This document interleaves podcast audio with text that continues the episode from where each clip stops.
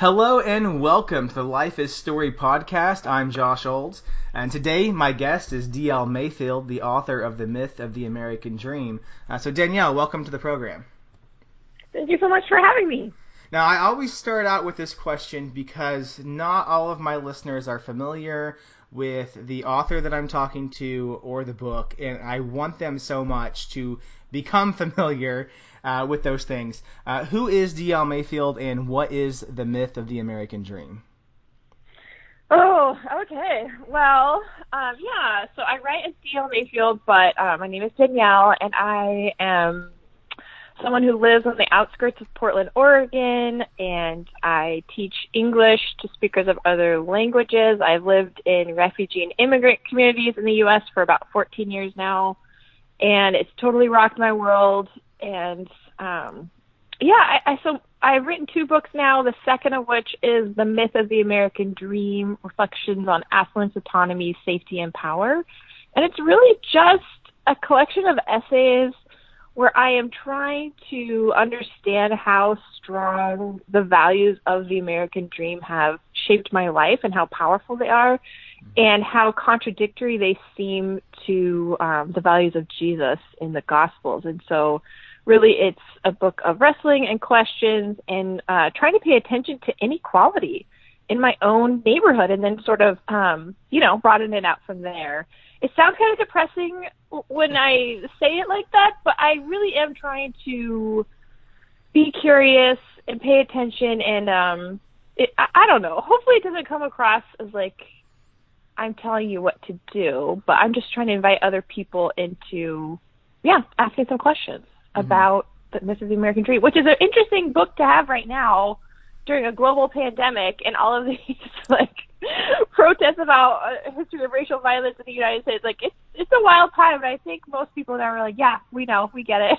yeah, yeah. I think this book came out at a providential time uh, because the things that you talk about in this book are they've always been under the surface of the American life.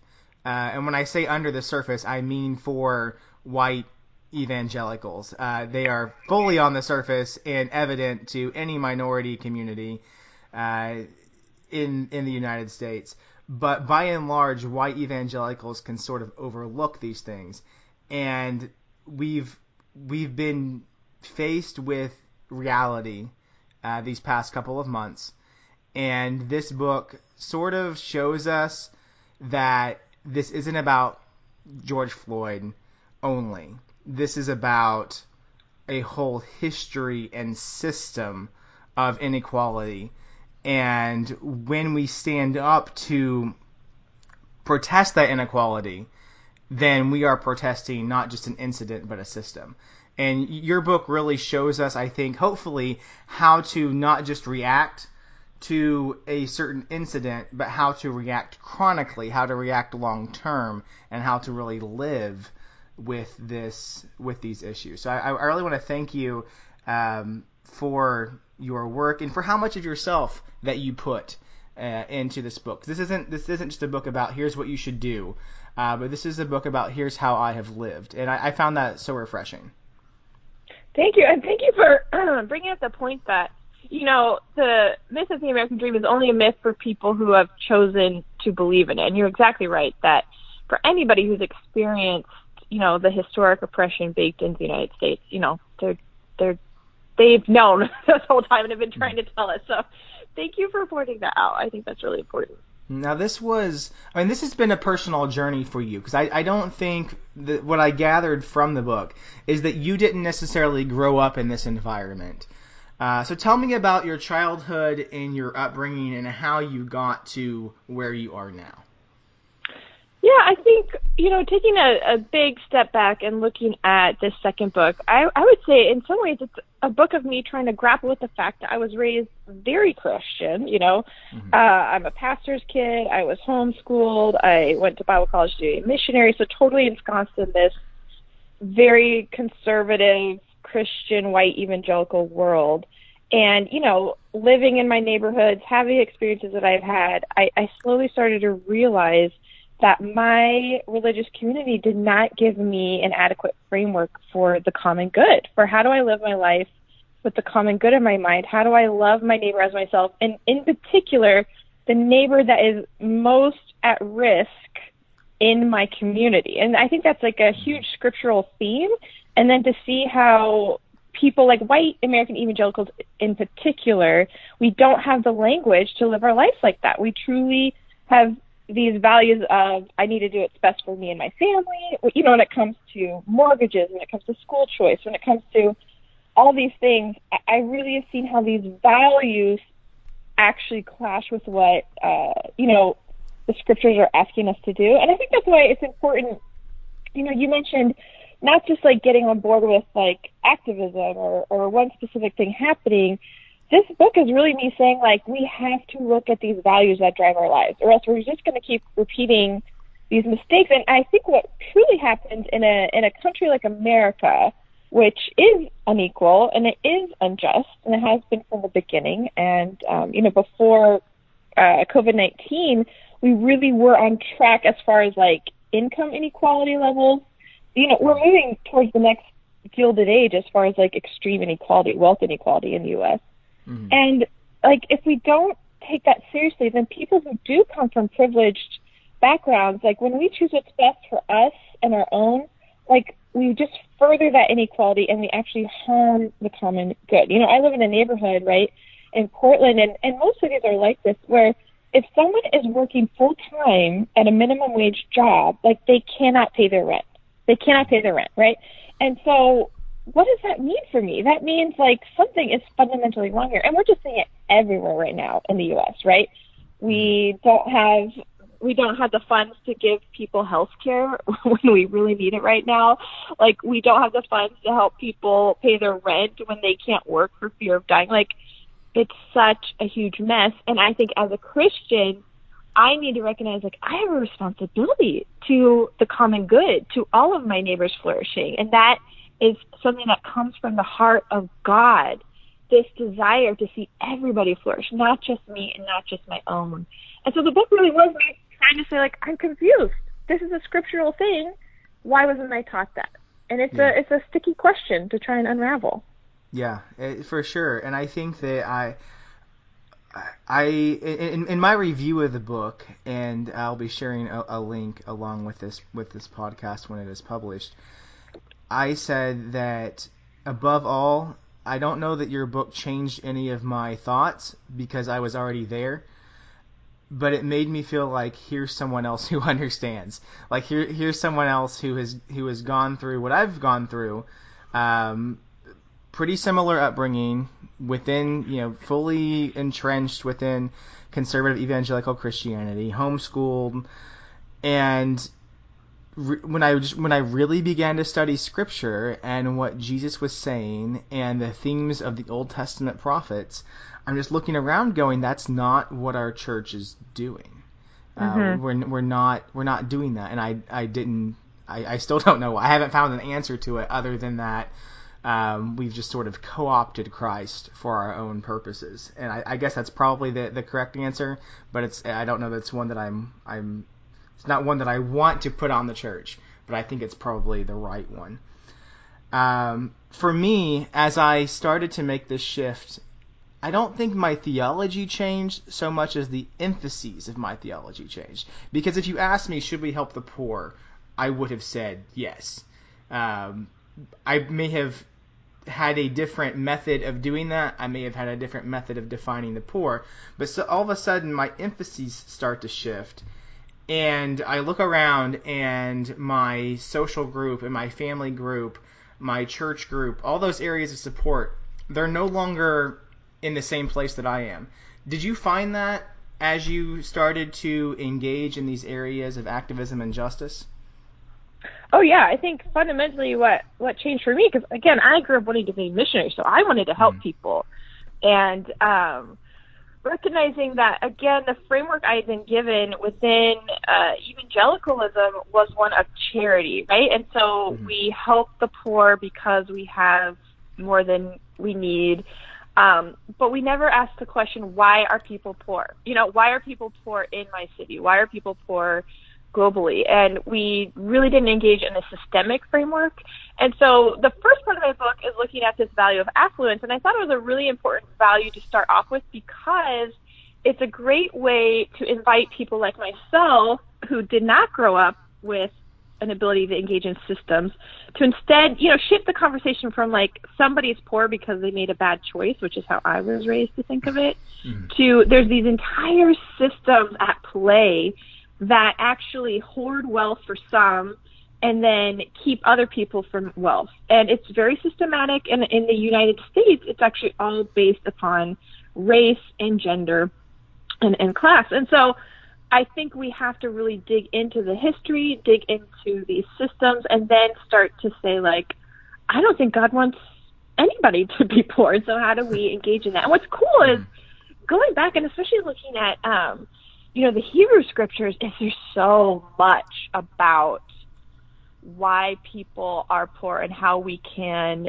you know, create more just societies where we actually prioritize the most marginalized. So the the Hebrew scriptures always talk about you know the orphan, the widow, and the foreigner, and why we have to always keep them in our minds when we're making these decisions and we're making society because those were the ones that were most at risk in the kind of uh, you know economic systems they had back then. Just like, mm.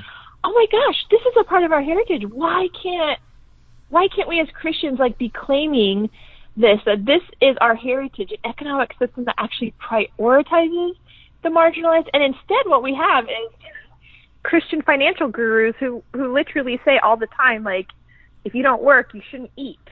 You know, mm-hmm. I'm like, how is that a biblical response? And yet, that's something that is just baked into sort of this privileged American dream mythology.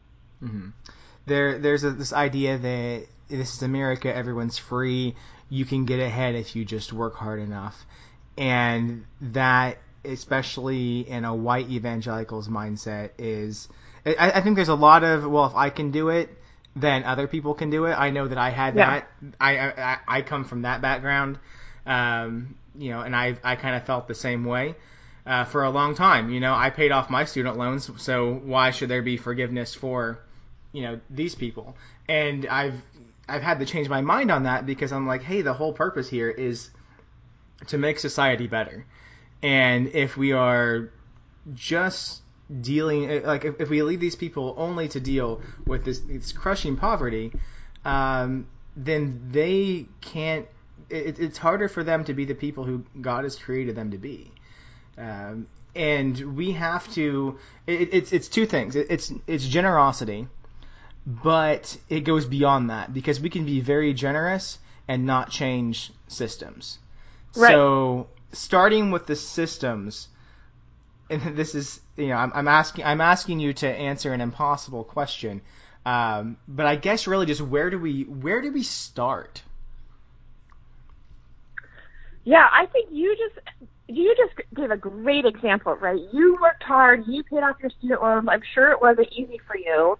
And you know, for a while it's sort of like, yeah, why should there be loan forgiveness for everybody else? I worked hard, I did it now your your viewpoint has changed and i'm assuming that's because you've been able to listen to stories of mm-hmm. people who are not able to make it in this economic system that we have set up in the united states right now and that's what happened for me so what happens is we need to have this sort of shift and framework where we ask for god's dream for the world you know to become our dream and i think what you see in the scriptures over and over again is like when the most marginalized flourish, we will all flourish. We actually all will be better for it. And I hear I hear you saying that even in this little example of student loans, it's like when we experience like when other people experience jubilee or debt forgiveness or liberation, like we truly all will be liberated. But what's interesting, this is a theme in scriptures too, is that you know Jesus was good news, right, for certain groups of people, and for other groups of people, he was perceived as extremely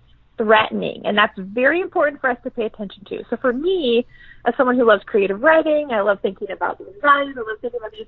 That's where I like to start. It's like freedom and liberation sounds great, but the truth is, it can feel like oppression to people who have benefited from systems that mm-hmm. exploit other people, right? And so looking at Jesus, um, you know, people tried to kill Jesus multiple times in the scriptures, and it was always the religious leaders, the people who had a lot to lose if suddenly everybody was in and everybody was God's child and everybody was loved by God. You know, they'd spent their whole life trying to be like, no, we get it more than others, and we have more access to God. And I and I I see the same thing happening, you know, in my own heart in our own communities. Is a lot of us work so hard to get where we are, and then it just feels like, oh my gosh, not everybody gets it, or I might be asked to give something up. Um, and we need to pay attention to that. And you know, looking to the long picture, we know that in the end, true shalom, true justice, true flourishing is going to be best for all. Does that mean we uh, need to give up some things here now? I think it does. You know, I talk a lot in the book about um, like school choice and thinking through how individualistic that has become for people who have choice, you know, to choose what is best for you and your kid. And it might mean more of us need to make a decision based with our entire community at mind. And I truly don't think we're going to give up a lot, but the narrative is like, oh my gosh, this kid is not going to get the best education possible. And it's like, well, maybe scholastically, but what kind of education are they going to get in learning to love their neighbors? It's going to be awesome. So we just need to shift our mindset from what are we going to have to give up to what are we going to gain. And I think that's I think that's a shift I hear you saying that you've you've actually undertaken yourself. Do you think that's mm-hmm. yeah, true for you? That, that's oh, it's super. Yeah. Um, so in my life, um, I right in the middle of this pandemic, about a month and a half ago, then my wife and I we both quit our jobs and we moved across the country, and we are currently. Uh, living at a friend's house, and we are just waiting on what God has for us next. Uh, my wife's position is a um, allows her to travel. Uh, right now, it's all um, work from home. So we, in the middle of all this uncertainty, we had already planned this before coronavirus, and um, we just removed all stability in our life whatsoever and just stepped out on faith and said, "Okay, God, we knew you were calling us to do this even before the world got crazy." To do this crazy thing, and we're going to keep doing it. We're going to continue to do it anyway. And we gave away about 90% of everything that we owned, and we're we have enough possessions that could fill our two cars, and that includes our two children and, and their things as well. And that's how we're going to live the next couple of years, just to see where God takes us in the world. And it has been it, has been interesting. It's been interesting. I don't know that we've really achieved it yet because we're still really within sort of these social safety nets, and that we're living at a friend's house. We're about an hour away from my parents, uh, but eventually, and these you know these are the conversations that we've been having over the course of the last you know three or four weeks as we look toward what comes after this is how crazy how crazy do we get um, how how extreme do we go? Where is God going to take us? And right now, we're just kind of willing to be be open uh, to everything. One thing wow. we did at, at, the start of this year is we really had this. Um, we, we had this feeling that we wanted to love our neighbor as ourselves. And so we started with our food budget. And every month, whatever it is that we have spent on food, whether that's restaurants or grocery, we have been giving that to various uh, organizations that work to combat hunger, um, whether globally or locally, and that has been uh, just really I haven't missed that money. You know, I haven't yeah. I haven't missed it, and I thought I was going to. And I wasn't sure I wanted to do it. And I don't. I still when I when I whenever we get ready to like click the button to send the money, I, I still have that sense of like uh, I don't know, and you know, in in seven months now I've not missed that money whatsoever, and it has been incredible to me because I never would have considered myself to be affluent, but I must be, you know, yeah, I, mu- I must be, and I guess I, I've kind of gotten off track, but in, here's here's a question I, I want to ask you because this is kind of where I've been wrestling, what I've been wrestling with um, over the past year or so. is how much is too much? Do you do you have guidelines for yourself on how much money you live off of, or what you allow for entertainment uh, and luxuries? Yeah, I think this is a, I think this is a really big question. I think you just gave a really cool example of how we can actually be creative in thinking through how we want to view money.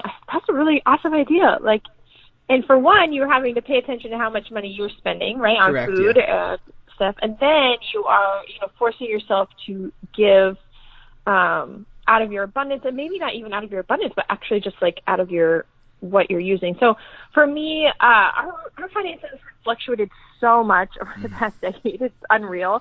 And so we don't like have a set budget that we live at or under. But for me, the thing that's been so impactful is living in a neighborhood where most people are in poverty. You know, my daughter attending a school where 94% of the people live below the poverty line. I feel like that just naturally changes how I view money and how I view spending. And so I feel like my neighbors are the constraint, right, upon my life. And it Right. helps me to have a more accurate grasp of how people are living. Um, and so, yeah, I, I want to continue to be more generous. I would say that I really struggle with um, generosity, and I, and I think I still have a really huge scarcity mindset when it comes to money. Mm. I'm really afraid of losing all the money I have because I live in America. You know, if I have one terrible thing happen to me health wise, right? Right, I'm yeah, gonna be yeah, bankrupt. yeah. That's just that's how most people live. That's how I live. Um, but for me, I I think it's really important to you know have a more biblical perception of money. And I read about this in the book, and you know the Bible says so much about money and wealth, and there's some conflicting stuff in there. One thing is that wealth is a blessing from God, and we need to express our gratitude for it. And that's really hard for me, right? I feel a little bit ashamed of money. I feel ashamed that my husband's a therapist and he makes a decent living, you know. Um, but I need to express gratitude. If we, if I don't express gratitude, then I'm going to continue to hoard it or feel shame and, and all that. And that's that's not good. And then the other thing the Bible really talks about a lot. These are like the two main things, is that wealth makes us forget the poor. So we have to hold those things in tension at all times. It's a blessing from God. It can make us forget about the poor. So we have to we have to view it as a both and, you know. So Yeah. for me, it's just important to uh, be in conversation with people about money, to have more uh, frank discussions about money. You know, I write in the book about doing a little group with some of our friends where we actually talked about our money and how we want to spend and how we want to be more generous because you have to be strategic about being generous. But again, some of these discussions kind of stem back to that individualistic thing, which I don't think is bad. But we do need to keep having this conversation of, and why is it so hard for us to be generous? Um, is it because we live in a consumeristic, capitalistic society, you know, where we can never quite get ahead? And I want to keep both of those conversations in tension. What do what I do with my money is important, but what's what's also extremely important is changing the system to prioritize people over capital. And I, and I think we're seeing the need for that right now. Yeah, yeah, for sure, for sure. You have you you you've brought up this issue of autonomy a, a few different times, and that is the next section in your book. And you wrote this book again before COVID, before the pandemic, but the conversation on autonomy really has taken on a new facet uh, in American life. Um, and how we have dealt with this pandemic, and my belief, and why we are still dealing with it in the way that we are, because we are such an individualistic society. Yeah. How Yeah, do I we? mean- I don't. I, I I don't even know how to start to to try to, especially because there's such a reaction to any sort of collectivism, any like any sort of idea of a social structure or social justice. I'll immediately brings up these accusations of socialism, communism. The idea of individualism is so entrenched in, in American life that it becomes very difficult for us to have empathy for the needs of other people when we when we can't even begin to have this conversation because of the extremes that it immediately gets taken to where do we even begin?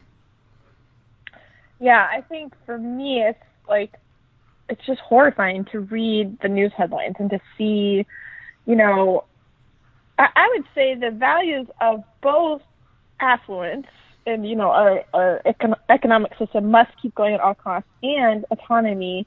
Like it's a deadly concoction it's literally deadly as we are seeing the united states is now the leader in you know deaths from covid-19 and it's just going to it's just going to climb and so when I see the headlines, when I see people, you know, refusing to wear a mask because of their right to personal liberty, you know, I'm just like this. We live in Pharaoh's world. We're living in Pharaoh's Egypt, you know, from Hebrew scriptures. And Pharaoh said, like, we must keep building at all costs. You know, we must keep moving forward at all costs. And you know, those who don't make it, they were the weak and the infirm, anyways. You know, and it's just like, wow, that is the opposite of God's dream for the world. And I think you're exactly right. I've been really privileged to live in these neighborhoods with refugees and immigrants who come from collectivist cultures. And just seeing like, oh my gosh, they are so much better equipped to handle a global pandemic. It's not even funny. And so the first step, right, for people who are kind of entrenched in these ideas of American superiority is to say, like, let's look at the countries who are doing this better. Uh, all of them have a collectivist socialist you know, bent to mm-hmm. them, and uh, it's it's really helping their their societies. Mm-hmm, mm-hmm. And that that of course brings up the issue of safety, um, which which I, I, I find this there's there's almost this like paradox here in that it's our individualism that is keeping us from being safe. Yeah. And yet and yet we still place a very high value on our safety yeah. uh, that is, you know, especially white people, um, and that is, I, I think, a large contingent of the audience of this podcast, uh, white Christians. So we're talking directly to you. Um, we we tend, and I'll say we, we like to live say in safety, and everyone does. Everyone does.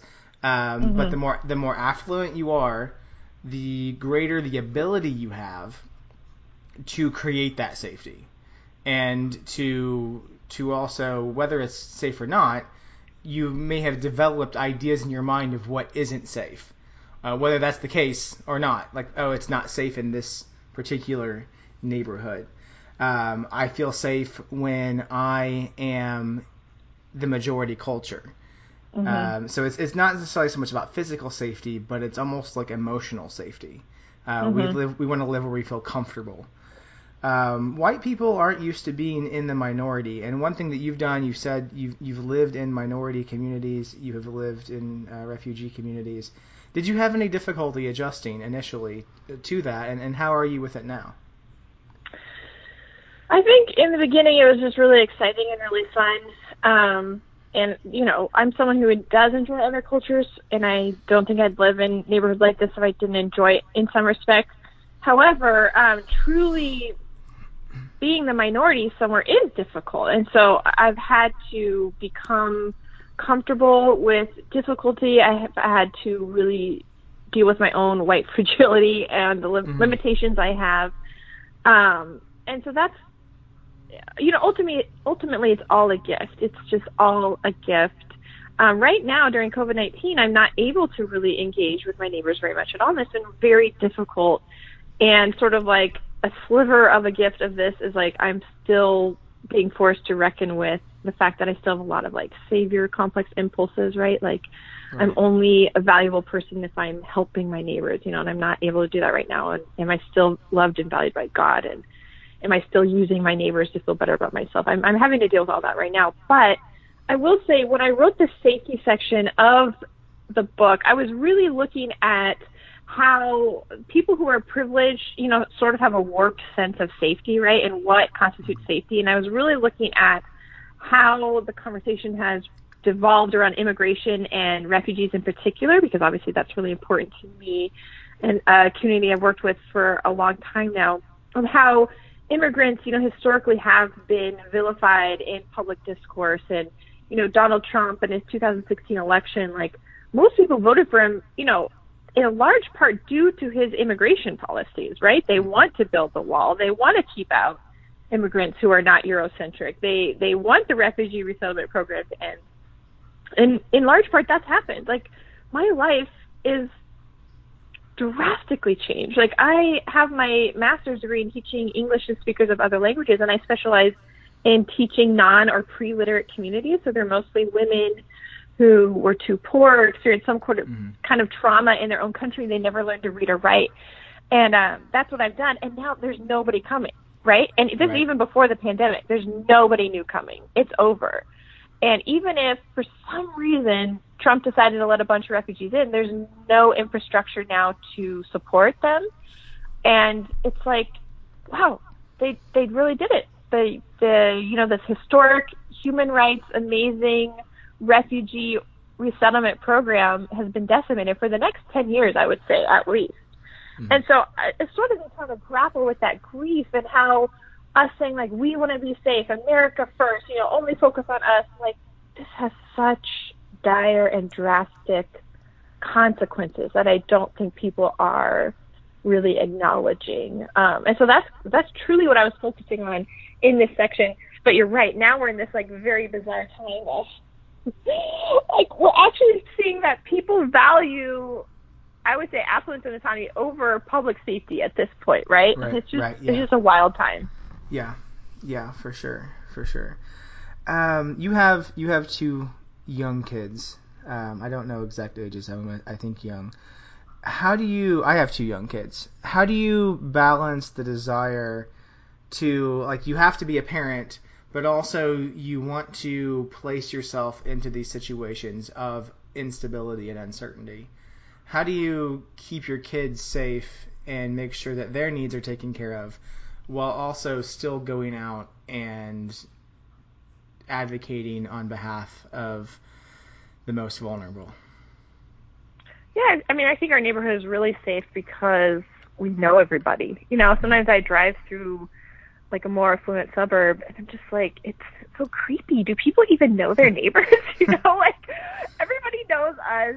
We know mm-hmm. them. We watch out for each other. It's like an incredibly safe place to live. I think this question has come up more for me with, you know, regards to schooling. Mm-hmm. Um, I have like a nine year old and a five year old and um one of my children is like super highly gifted and, you know, has all this other stuff that maybe would make a chaotic school classroom not super great, but you know, honestly, it's been it's been going amazing, and I'm actually this moment today. I'm really grieving the fact that we probably will not have in-person school this fall, and uh, you know, our school's like the, our hub of community, and and I mm. actually am going to have to like homeschool my children, which I swore I would never do after being homeschooled myself. Um, but yeah, I think we have to, you know, it's not like I don't care about my kids and their safety at all. That's not true. But I'm just trying to, you know, branch out a little bit and say, as I'm thinking about what's best for my kids, I need to keep in mind my neighbors. And so, going back to the school thing, I don't really want to tell people what to do. I mean, that's not true. I, I do think most people should follow. and we need to engage with the fact that we have an incredibly segregated and unequal school system in the United States, and that's that's on purpose. And and we need to wrestle with that. But you know, really, what I just want us to be able to ask is instead of just saying what's best for my child, you know, let's ask him. Let's ask some other questions, like, you know, somebody's kids, right, have to go to the worst school in your city. So, like, in your mind, whose whose kid should that be? The truth is, like, the worst school in the sh- city should be good enough for your child, right? Or else there's something fundamentally wrong. So therefore, we need to engage in these issues to make it good for everybody. And what instead happens is when we focus on our own, we, we totally opt out of these discussions of the common good. And that's what I want to see change. Um, mm-hmm. that doesn't mean you neglect your own kids, but you have to really do the work to enter into these larger frameworks. What's going to be best for all of God's children, not mm-hmm. just my own. Yeah, I, I remember it's been oh probably a year and a half ago that the the city that I was living in at the time the the county jail was being used as an ICE detention center for refugees. And usually, when the the refugees had been processed and they were released uh, to they were released to be wait on their court date, then it was in the middle of the afternoon. But for for whatever reason, and and who knows why, I'm sure no good reason, um, they had a group of people who were released around midnight. And so we got a phone call that was like, hey, uh, no one can come out and help these people get to the airport or get to the bus station. And, you know, they're just sent, they're just, okay, here you go. You know, now you're outside of the, outside of the jail with no, with nothing. Um, good luck getting to your next destination. So a, a group of us had gone down to to make sure that all their paperwork was correct, uh, that they had been given everything they needed, that they knew they were in contact with their lawyers, and that they were getting to their next destination, to wherever it is that they were going to to be staying at until their their court date. And um, so, you know, my wife and I were just like, okay, so we we put our kid in the car. He's like one year old at the time, and you know, we just went down to the jail and hung out in front of the jail, and um, and, waited for this group of about a dozen refugees to be processed and released. And you know, I'm telling friends about it, and they're like, oh, you know, we're you know, you you took your child. Yeah, I mean, you know, they it, was fine. There, there was you know there was no no sense of, of danger here at all. But there was this, this idea of that's not where you take a child. Mm-hmm. And you know, my kid, my kid had a great time, and the the refugees that that he played with, uh, you know, in the grass there in front of the jail as we waited to make sure everyone was processed to take them to the airport, uh, was it, it was it was a you know, I think that evening was a life changing experience for me mm-hmm. in in saying like, okay, you can both be a parent and still engage with the world. It makes it more difficult for sure. Yeah. Um, I know I had a lot of my single friends or friends without children uh, were very involved in protests uh, this past month, and and you know my wife and I not so much. Uh, and that was more because I, I will take my kids to hang out with refugees because I trust them. I will not take my kid to go hang out where there might be a violent police presence because I don't trust that. Um, right. In in just for myself, trying to to find that balance of both. I want to take care of my children to make the next generation better but if I only do that and I don't take care of other people and other people's children, then I'm only making the world better for myself, and that's not that's that's that's so anti-gospel. That's so anti-Christian. Right. Yeah. So I, I feel like we could just like talk forever on this and just sort of I don't know that we're getting anywhere, but we can just commiserate, you know?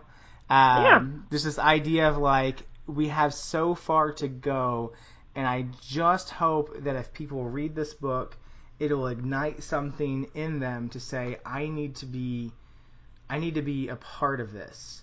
Um, I need to to engage in this. One of the things that's been super difficult, I think, over the past couple of months is burnout. Um, mm-hmm. You wake up and there are 20 things that you could devote your attention to or devote your platform to or your voice to. And each of them, they're all interconnected, they're all interrelated, they're all super important. And especially as white people, I, I have the privilege of being able to step away if I want. Mm-hmm. You know, I, I don't have to always advocate on behalf of the poor because I'm not poor. I don't always have to advocate on behalf of uh, racial minorities because I'm not a racial minority so I have the privilege of being able to step back. How do you how do you avoid burnout and is it okay to step back sometimes? Yeah, I think I I was getting really good at like avoiding burnout in my normal pre COVID nineteen life, and so now I'm feeling a little like I want to throw a hissy fit because I'm not good at avoiding burnout in this pandemic life. Yeah, you know? yeah, yeah. um, but I will say, you know, of course it's okay to step back. Like we have to prioritize mental health. This is an absolutely unprecedented moment. Now there's different ways of uh stepping back, right? There's one mm-hmm. of like I just want to pretend like this doesn't exist. Um and there's a way of stepping back to say like, you know what, I want to be in this for the rest of my life and I need to build some resiliency, right? And I don't think white people have a ton of resiliency, right, when it comes to engaging in systemic Yeah. uh, unjust framework. So I think building resiliency is great. You know, all of us probably need to pay attention. Like, are we numbing out, or are we actually engaging in like restorative practices that will build resiliency?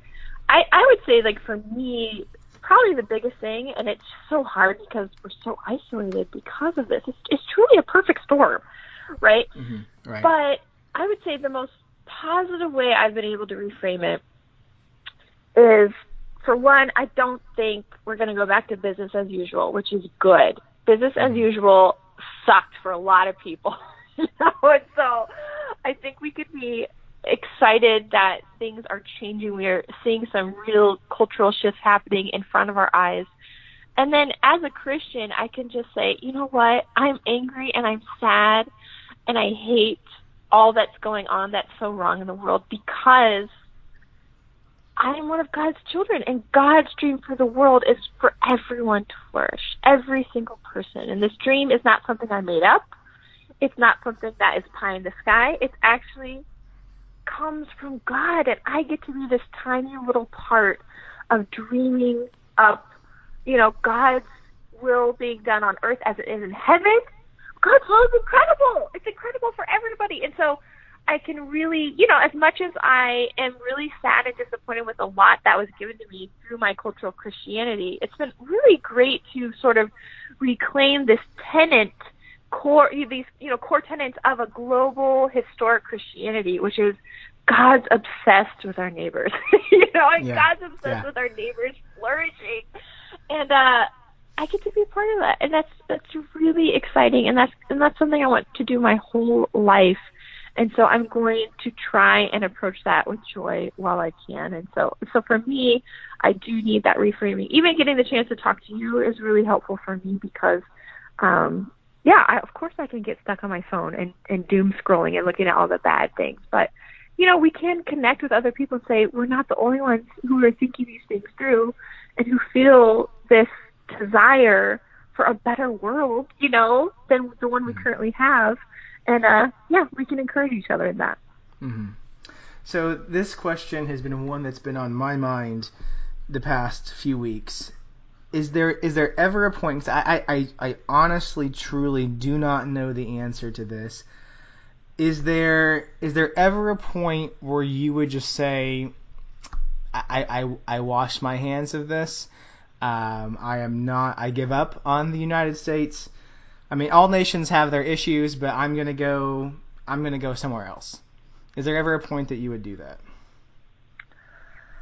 Oh my gosh, how honest do I want to be about this question? Um, I think about that a lot uh, for a few reasons, and I would say the biggest reason for me is that I have, you know, spent my life working with recently arrived refugees, and Mhm. I have to be honest and say, you know, that's over at this Yeah. point. And so, um, I really have to sort of wrestle between like, like two different vocations. So I do some writing, you know, and like speaking and, and, and stuff to white evangelical Americans. And so obviously I still think that's sort of an important thing, but it's just one part of my life. And, and so the other part of my life, teaching English, building communities, is sort of like, that's over. At what point do you say like, if I truly want to learn how to be hospitable and welcoming to people who've experienced forced migration, then the United States is, is actually not a place where I can do that work anymore. Um, so yes, of course, I have Googled what it's like to move to New Zealand because New Zealand, you know, per capita Mhm, welcomes mhm. way more refugees. It has zero cases of COVID nineteen. Our friends who live there, their kids are already back in school. Yeah, so I've done that. I'm not making any decisions now, but it's so sobering to realize my way of life and my way of trying to live out part of my vocation as a Christian and just as a neighbor is over. And I'm Yeah. still grappling with that. Yeah, it it's so hard because I I've kind of felt th- I I felt exactly the same way. And again, New Zealand, you're at the top of my list, so we're we're Uh-huh. coming for you. Although Uh-huh. right now, right now, I understand you're not letting any Americans anywhere near your country. Exactly. we we're we're sorry. Um, we we're, we're trying. Uh, not all of us, but a few of us. Yeah, I was like, we're not Uh, all trying. Yeah, I don't know. Yeah, but I have I've really felt the same way in that we're is there a point at you know is there a point at which you're like the system is too broken the best way to fix it is to start over somewhere else? And i i honestly i don't know the answer to that. I don't know. I i don't i don't know. You know when i when i think about where i want my kids to grow up and i, and I guess that is sort of an, an element of safety that i still harbor um, you know, I, I have two adopted children who are racial minorities. Uh, do I want them to live in this America? Do Yeah. I want them to have to go through the things that I have seen people of their race go through? If I can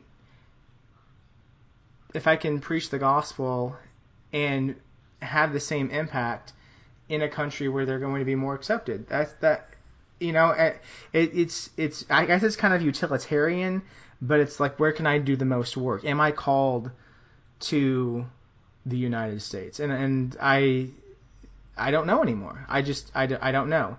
And um I don't I don't know where I'll end up on that in my life. I mean, we're on the same boat. I think all we can do right now is sort of lean into the fact of lamenting, you know, how broken our country is in our states and our cities, and we can't fix it. And we can't even move away right now because of how things Yeah. are. So all we can do is sort of sit and lament, right? This reality. Um, Yeah. and I think that will continue to shape us. You know, no matter, yeah, obviously only privileged people can make those decisions about what they're going to do next. But for now, we can all just say like, this sucks. Yeah. you know. Yeah. Oh. So let's let's let's try to pivot a little bit and let's end on a positive note. Um, this is ho- like I, I want to point this out for those of you who are listening. This is hard work, and we cannot look away from it simply because it is hard or because it is difficult because it makes us uncomfortable. These things are supposed to make us uncomfortable. And when we look at that and we see why does this make us uncomfortable, it, it's not until we feel uncomfortable that we're going to fix anything. And unfortunately, that's the case. Uh, that's the way the American psyche is sort of set up. Is that when we ourselves are personally affected by it, then we will feel a greater inclination to be a part of the solution. It's so easy to look away when it doesn't affect us. And the hope is that we don't want to we don't want you to come away from this, you know, I'm not saying read this book to feel sad or listen to this podcast and feel sad. Uh, we want you to feel energized from this because we need more people in this fight because uh, there's going to be times of burnout. There's going to be times that people have to step away. But if I can step away for a day and five people take my place, then that's when we're really going to affect lasting change. And um, hopefully, I, I, I, I don't want to give up. I don't want to give up on this country. Um, this country has provided a lot for me, despite its flaws, uh, despite its historic injustices and I think that we can I think that we can fight to to make it better. I think we can fight so that the ideals of this nation that we are all equal uh, under God can actually be realized.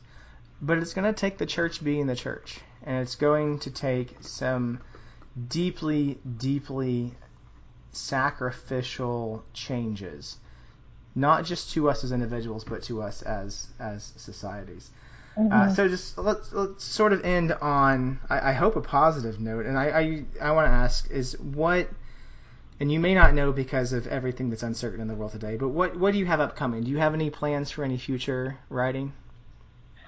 Oh, I do, but it's it's it's a hard thing for me, you know, staring down the barrel of my kids not going to school, and it was going to be my first year with both of my kids in school, and I was really Mhm. excited about writing a, another book, but uh, It's it's hard to write with kids, I know. no, no. I mean, I've done it, but, but Yeah. not with kids like during a pandemic where we can't do anything else. You know, so Yeah, yeah. I, I don't really know what's what's coming. I, I will say, you know, I have had this practice of, you know, I'm pretty good at like despairing about the state of the world. But when I look at all my heroes, you know, heroes of the faith or whatever, like they're also really good at um, being on the lookout for God's presence and joy in their lives. And so that's something I need to continually remind myself is that there is joy in this life and there's joy in this work. Um, but if you kind of numb yourself to the bad news, you're probably going to numb yourself to to the joy of God's presence um, at work too. So, just you know, taking a moment to say, I want I want it all. I want to experience the good and the bad, um, the delight and the despair. And so that's kind of how I'm going to keep telling myself to move forward. There's going to be some good things coming in all of this too. I'll, I'll close with, with this quote, and, I'll, and then I'll let you comment on it. Uh, very near the end of the book in the epilogue, uh, you you quote uh, Walter Brueggemann, uh, who writes that poets have no advice to give people. They only want people to see differently, to revision life. They are not coercive. They only try to stimulate, hint, give nuance, not more. They cannot do more because they are making available a world that does not yet exist beyond their imagination. Wh- What does that quote mean to you? Yeah, I think I, coming from somebody who wanted to be a missionary, it's just like I really have this impulse to just want to convert everybody to be like me, think like me, you know, live their life like me, and instead really being called to this larger thing, which is, you know, what Walter Brueggemann would call the prophetic imagination. How do I start to cultivate an imagination that is not influenced by Pharaoh or Empire or the United States or the myth of the American dream? How can I start to cultivate this holy imagination? Um, and that's what I want. I, I love how, you know, the Hebrew word for prophet means to bubble up. Like prophets are just people who help what's been hidden under the surface bubble up to the top. And so um, I guess we're kind of closing out this interview with how we started, which is, you know, the myth is being laid bare for, for everyone right now how can we a part, be a part of keeping that to keep bubbling that up and to keep saying is there another way we can live our life and as someone who loves creative writing you know i would encourage people listening to this to just try and pay attention you know if there's images in the news if there's something that stands out to you to really take a moment to think about it you know i have friends who have like painted pictures of the statue of liberty and you know the words on the Statue of Liberty, right? Give us your tired and poor and huddled masses, and and really use that experience of painting the Statue of Liberty, which is sort of like, you know, none of that's happening right now, but you know, engaging in that in a in an artistic way of like lamenting that, or you know, looking at a picture of police in their full riot gear, you know, and just taking a moment to say like, this is where my tax dollars go, you know, is to provide weapons of militarization to people. You know, just really taking some time to think about our imaginations, how they're shaped, and to let it keep bubbling up, even if we just kind of want to go and bury our heads in the sand.